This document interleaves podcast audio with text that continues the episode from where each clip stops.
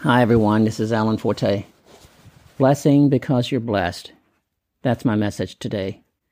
I routinely encounter people and businesses that pray for the blessing of the Lord in the lives of others and on the work that they're doing. Believers and even non believers have the sense to pray and to ask the Lord to bless the work of their hands. The problem we face with this is sometimes found in the work that we want to do. Sometimes the work that we pursue is not the work that should be blessed. If we're working hard at heading in the wrong direction, it isn't likely we'll get our Heavenly Father to bless work that will keep us on the wrong path.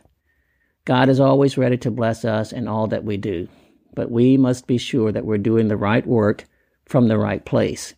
The book of Proverbs, chapter 3, verses 5 through 6, tells us this.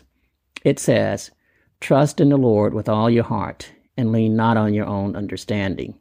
In all your ways acknowledge him, and he shall direct your paths. Now, this is a simple word, but it is giving us some profound insights.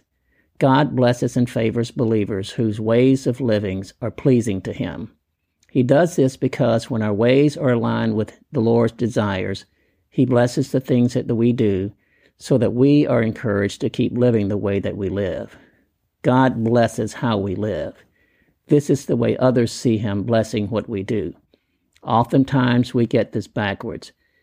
When we pray, we ask God to bless what we do or what we want. But when we do this, we pray the things we do are blessed, though we may not be living blessed lives. There is blessed living that leads to blessed things done. Praying that things we do are blessed, well, it looks like this loving others the best you can, and then asking the Lord to make your love sure, forgiving others the best you can, then asking the Lord to make others receive your forgiveness, serving and doing neighborly things for others, and then asking the Lord to make your work to prosper, praying for others and for their wellness, and then asking the Lord to make them well. Now, all these things we ought to do for others and for ourselves, because God wants us to pray for others. But sometimes we don't always get what we want because we do things from the wrong place or from the wrong paths or in the wrong ways. Keep doing the things that you hope the Lord will bless because God will often bless your work. But there is a better way to live and a better way to bless others by your life. Blessed living is living that is blessed before you do anything. It is like going to God's supermarket and coming home with a full load of blessed living. It is like a blessed prayer prayed for others.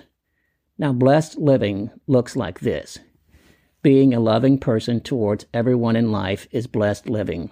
You will always have favor on your life when love is the way you live and it's the path that you take. This is blessed living. Having a forgiving spirit towards everyone is blessed living.